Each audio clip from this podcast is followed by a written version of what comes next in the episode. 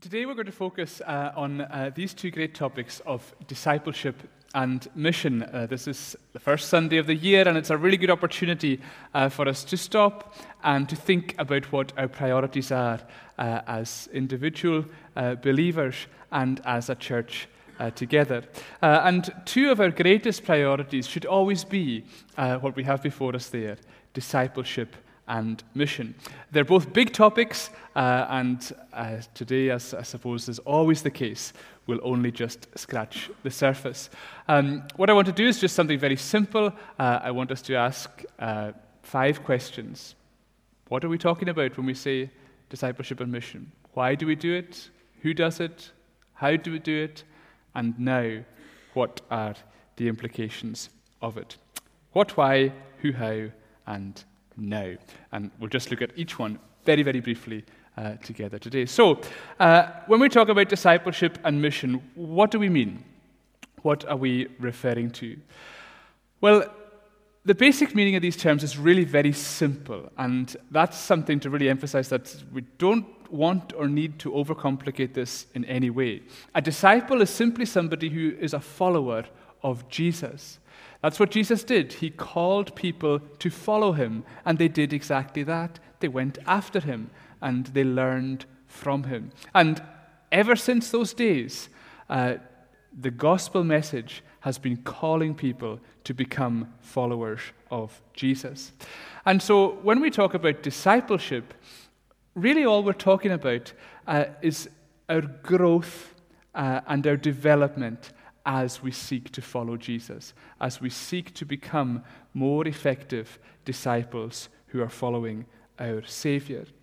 And mission simply refers to the fact that as disciples, we have a goal and a purpose. And that goal is to fulfill the command that Jesus gave to go and make disciples of all nations. So, when we talk about discipleship, we're just talking about growth and maturity uh, and becoming more and more like our Savior. Uh, when we talk about mission, we're talking about being a witness for Jesus, of heralding and sharing the good news. And these are two of the great goals of the Christian life. And from the very beginning, when Jesus began to call disciples, these two emphases are there. We saw that in the first passage that we read. There's two key phrases uh, in that section of Scripture uh, on the screen, Matthew 10, 1 to 5. Uh, one of the key phrases is in verse 1, the other key phrase is in verse 5. It says, Jesus called to him the 12 disciples. And then in verse 5, it says, These 12 Jesus sent out. And those two phrases are highlighting our two great themes today the fact that we're called to follow Jesus as disciples, and the fact that we are sent out by Jesus on a mission. And what I also want us to recognize is that these two um, uh, areas are inextricably linked. Sometimes we focus on one or on the other, so we, we, we maybe talk about mission on the one hand, discipleship on the one hand, mission on the other. Uh, we can think of these two things as, as separate. Um, but it should never be a case of either or. It should always be a case of both and, because these two areas always feed into each other. Because the goal of discipleship uh, is to go out on mission and the goal of mission is to bring in more disciples. So we can see that with a wee picture there. The writing's a bit small, but I'm sure you can see it. That uh, people start to follow Jesus, and so they are discipled. They grow in their faith. As they grow, they become equipped to share the gospel. As a result, they can go out with the gospel and engage in mission work. Through that mission work, other people come to faith, so they become new believers who are then discipled, and so it goes on and on and on and on and on. And these two means are the means by which Jesus has been building his church ever since the days when he called his first disciples.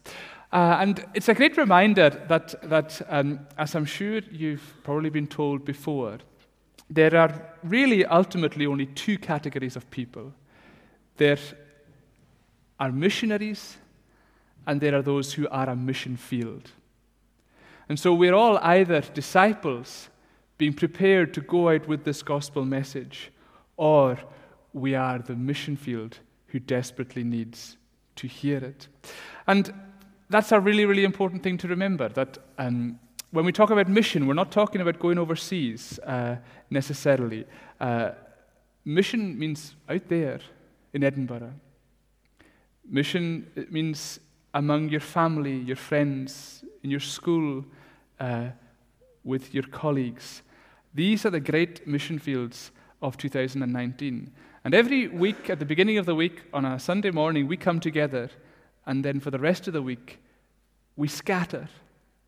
And God is placing you all in offices and schools and communities and workplaces and homes where you can be a witness for Him.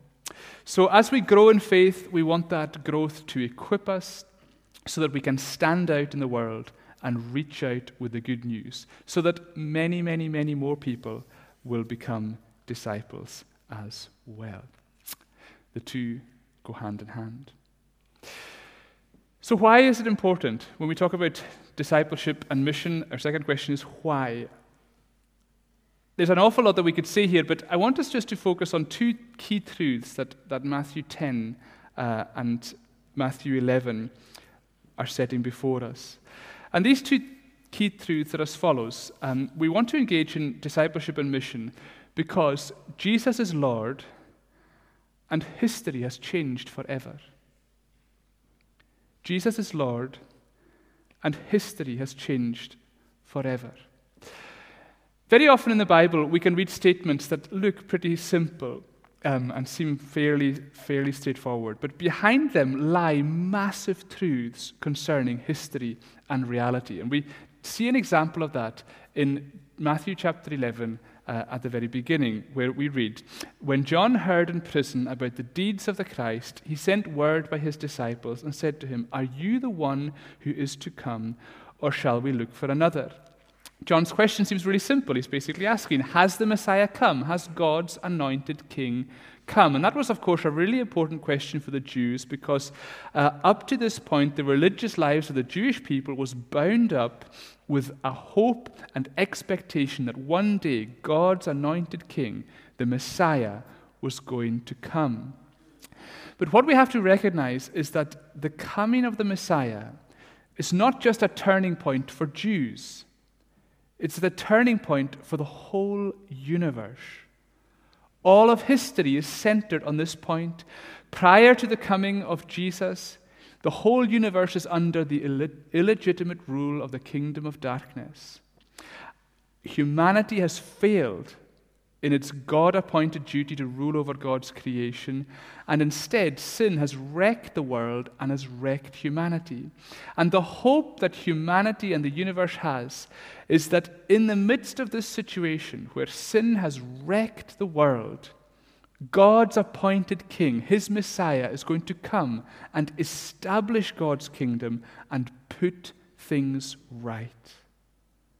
That's the great goal of the Messiah to put things right. And the fact that he has come is the turning point of all history. It's the moment when the world changes forever. On that day, the great restoration work is going to get underway. God is going to restore a broken world, and He's going to raise up a new humanity. And John is saying, Has that day really come? Has the moment really come? And Jesus gives the most brilliant answer. He answers them and says, Go and tell John what you see and hear. The blind receive their sight, and the lame walk. Lepers are cleansed, and the deaf hear. And the dead are raised up, and the poor have good news preached to them. John knew that the Messiah was coming to fix humanity, so when Jesus sends John's disciples back to him with an answer, he says, Go and tell John that humanity is being fixed. The work of restoration has begun. Jesus has come to put things right. History has changed forever. And all of that means that ultimately there's two humanities.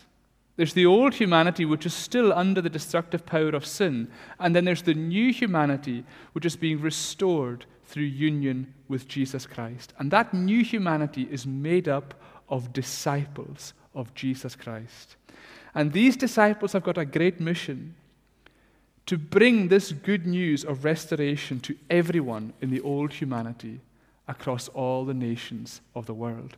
So that means that when we're talking about discipleship and mission, we're not talking about small things.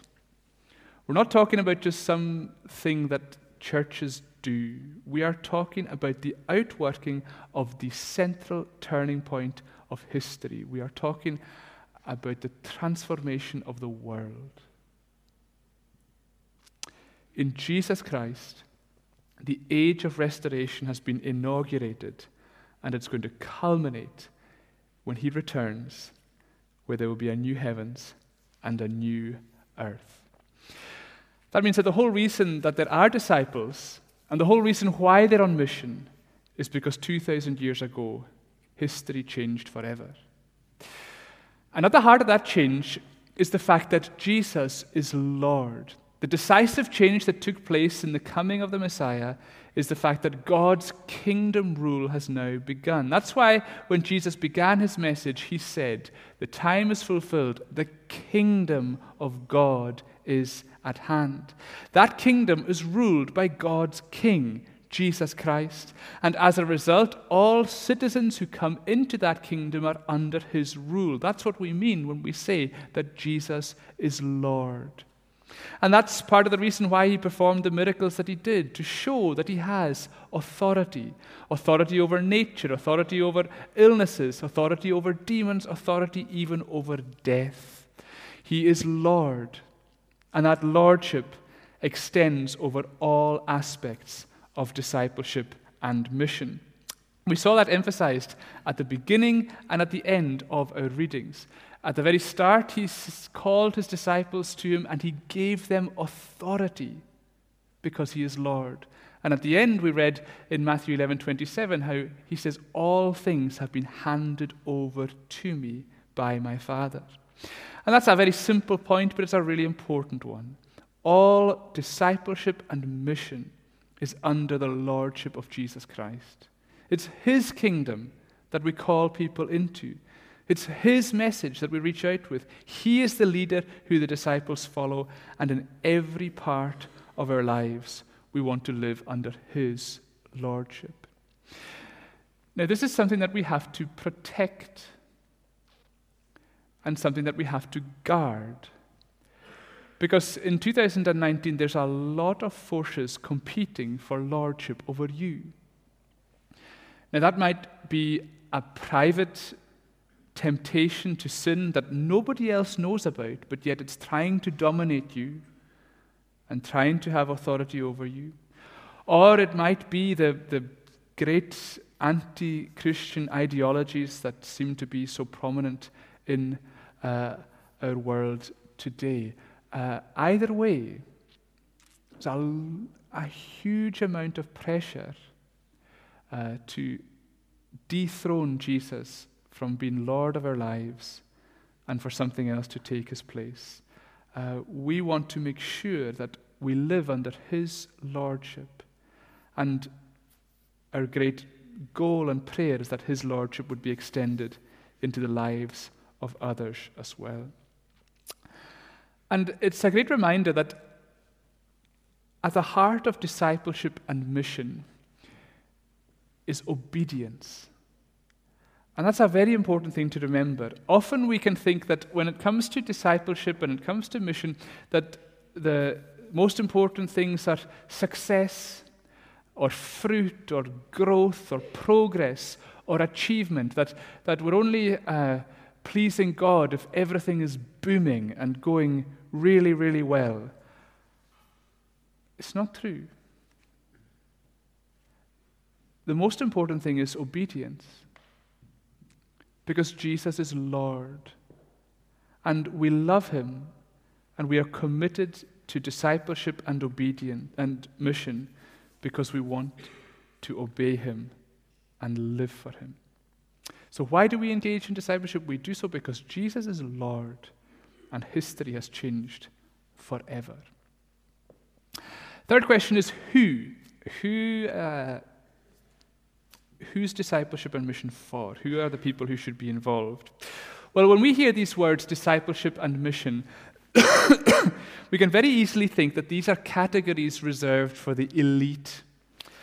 Uh, so there's the ordinary Christians um, who, on the whole, are struggling and mucking up in their lives. Uh, and then there's the elite uh, and the elite are the ones who are really plugged into discipleship and who are really engaged in mission. And it's very easy to think that these are the ones that God uh, is really um, interested in. Um, that discipleship and mission is for the elite. Is that true? Um, no, for lots of reasons. Uh, Jesus tells us that actually the opposite is true. The complete opposite is true. Uh, a brilliant statement there in 11 25 26.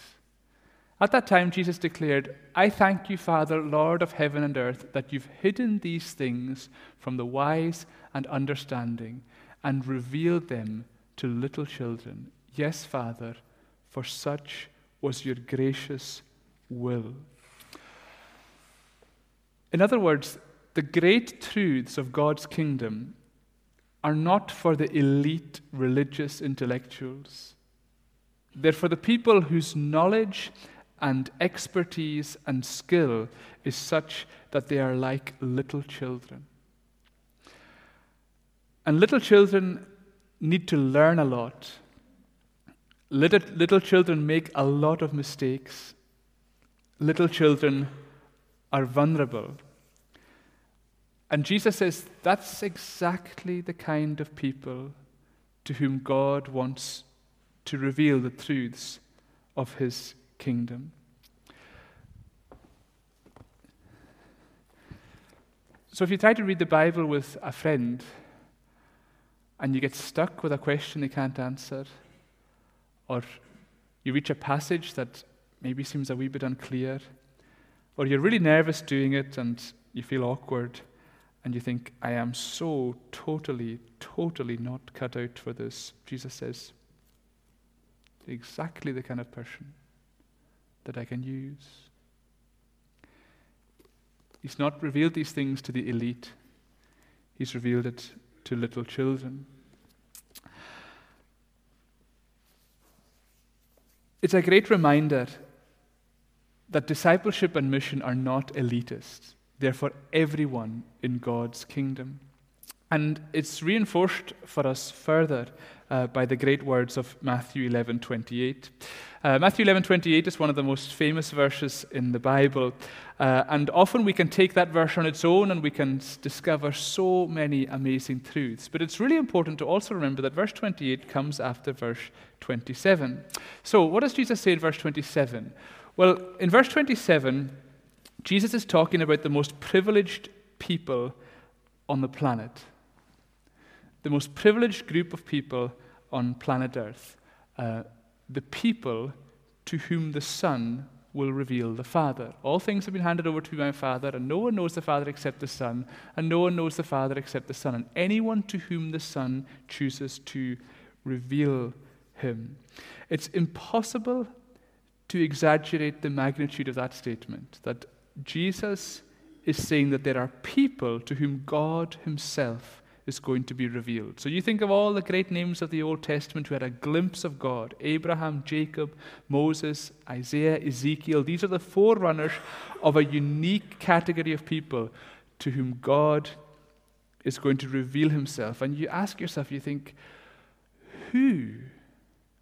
Who on earth would fall into that category. And you think it would be the strong, the wise, the holy, the devout, the faithful, the capable.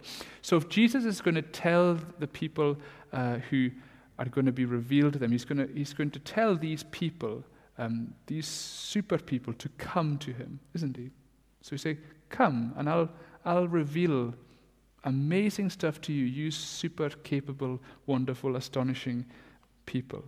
Uh, well, in verse 27, he calls them, he says, Come to me, all who labor and are heavy laden, and I will give you rest. Now, isn't that amazing? Jesus doesn't call the strong or the capable or the wise because they don't really exist anyway. He calls the weary and the burdened. And it's a wonderful reminder of the fact that Jesus meets us where we are.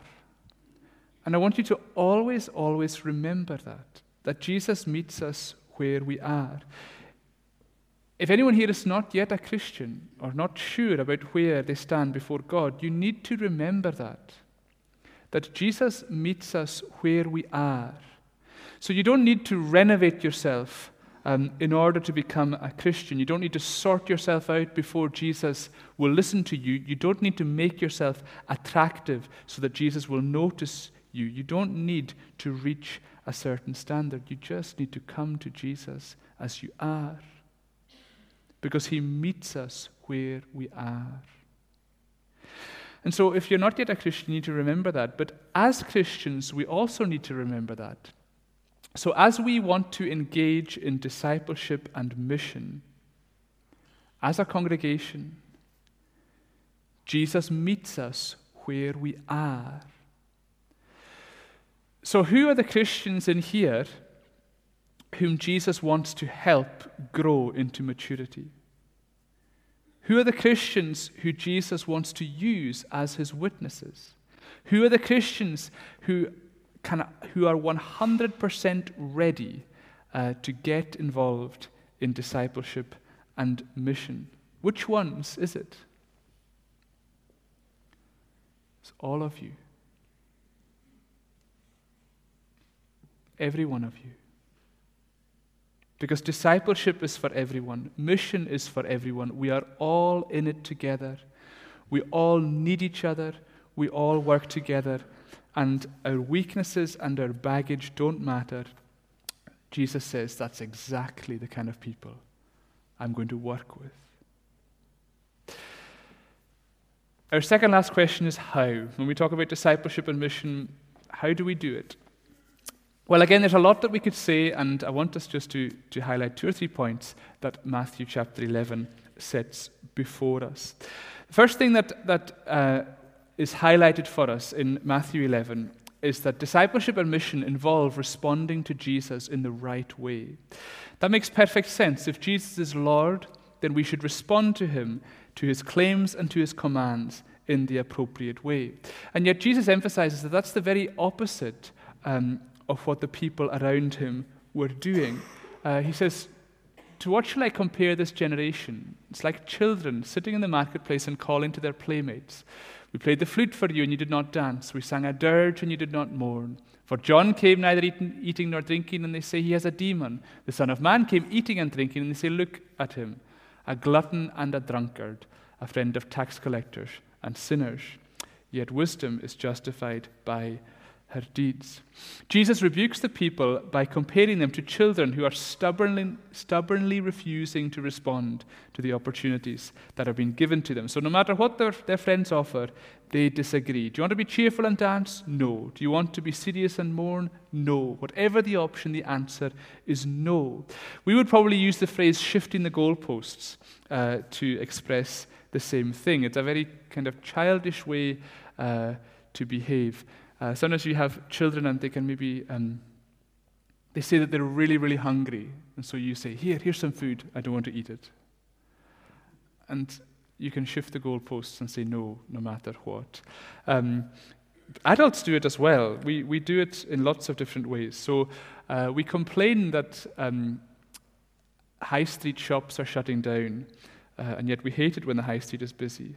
Um, we hate seeing farmers exploited, but we all go and buy the cheapest milk. Uh, we're very good at, at shifting the goalposts depending on what suits us. Uh, and Jesus' point is that people do that towards God. So they rejected John because he abstained. They rejected Jesus because he didn't abstain. They used any excuse they could to sh- keep shifting the goalposts and reject God. And that action demonstrates their lack of wisdom. As Jesus says, wisdom is justified by their deeds. People have been doing that ever since. The world is not submitting to the Lordship of Jesus, the world is not following him. And the foolishness of that is evident all around us. The key point is that disciples are different. Disciples are following Jesus, even though the rest of the world is doing everything they can to ignore him or reject him. That's why a key part of being a disciple is being different. It means being different. And so you need to be ready to stand out in a world that's ignoring Jesus. You need to be ready to stand out in a good way. So when everybody else at work is being impatient, be patient. When everyone else at work is being harsh, be gentle. When everybody else at work is looking after themselves, be unselfish and considerate. Stand out in a good way because we need to be different uh, as disciples, we need to respond to Jesus in the right way. Which, of course, raises the question what is the right way? That's also highlighted before us in this chapter uh, that discipleship and mission are grounded in repentance. So, discipleship and mission involve responding to Jesus in the right way. They're also grounded in repentance. In verses 20 to 24, Jesus rebukes the cities which witnessed many of his great works. Why was it that he rebuked them? Well, the answer is in verse 20. Can you see what he says?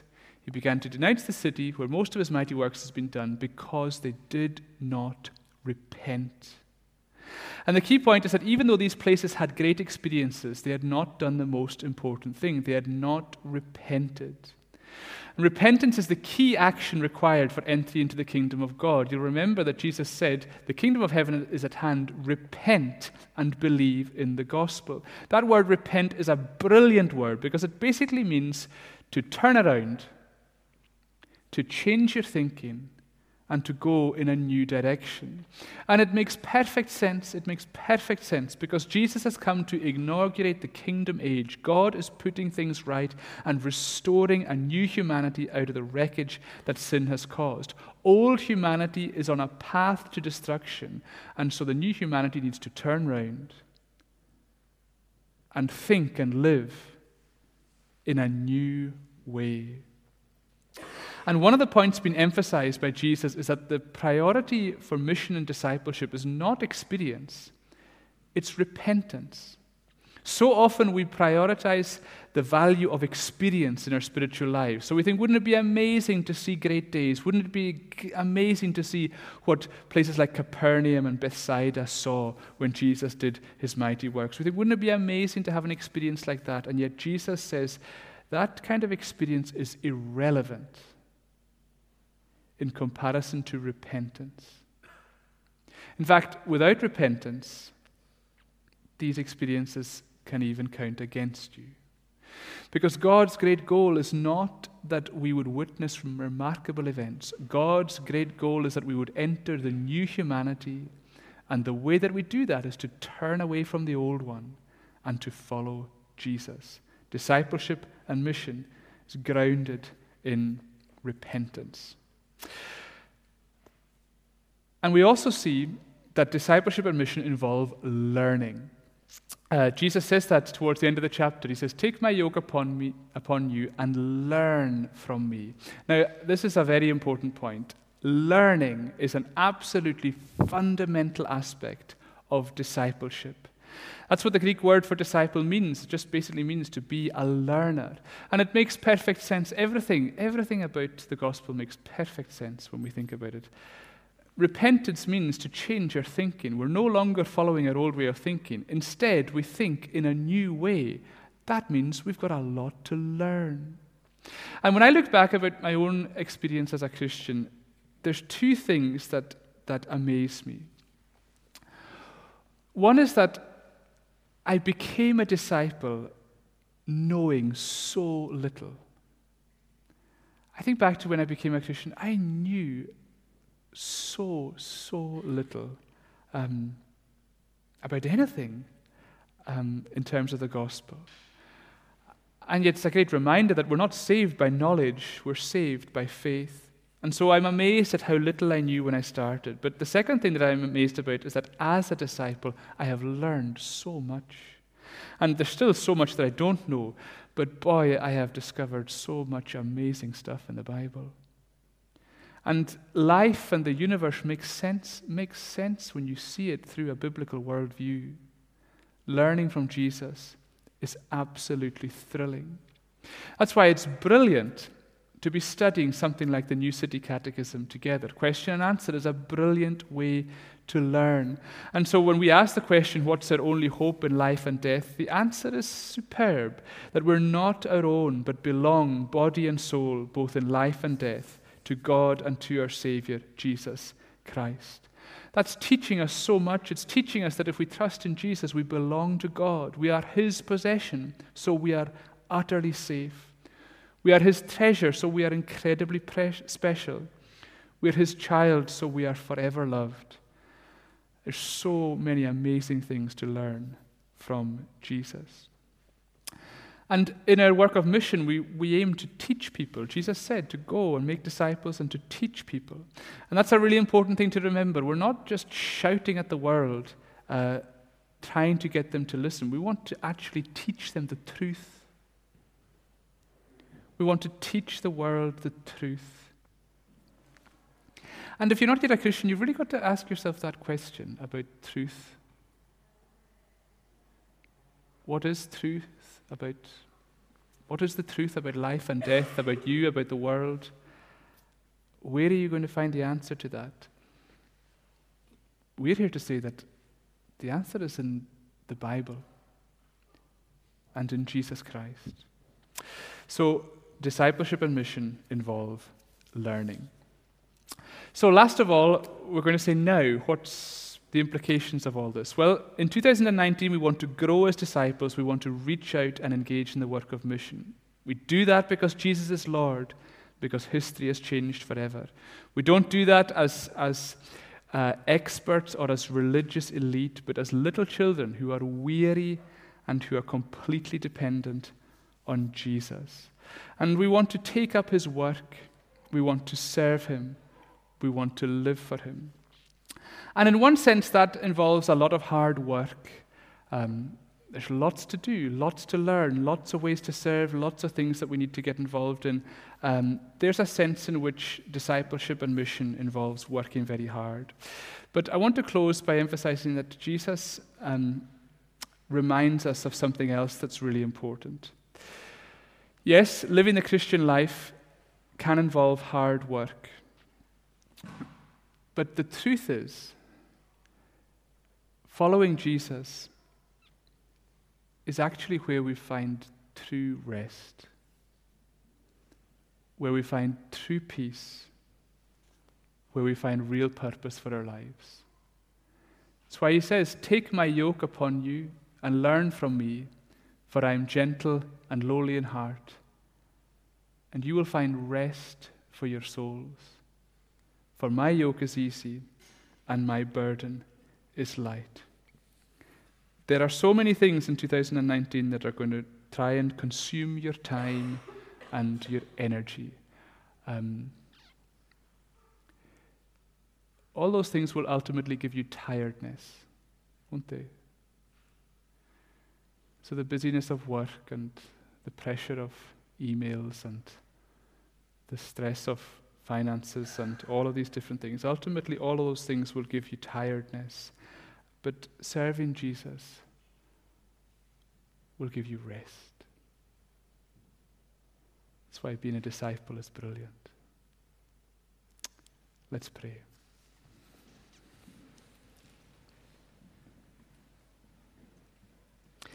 Dear God, our Father, we um, pray that in the year ahead, in our individual lives, in our families, and as a congregation, that we would be engaged in this work of discipleship and mission, that we would grow in faith ourselves, that we would build each other up, but also that we would be able to reach out and welcome new people in so that they too will grow and, the, and be discipled and be ready to serve as well.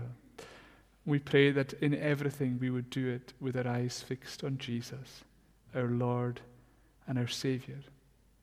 We thank you that He came and that He changed history forever. And we thank you that you have changed all of us as well.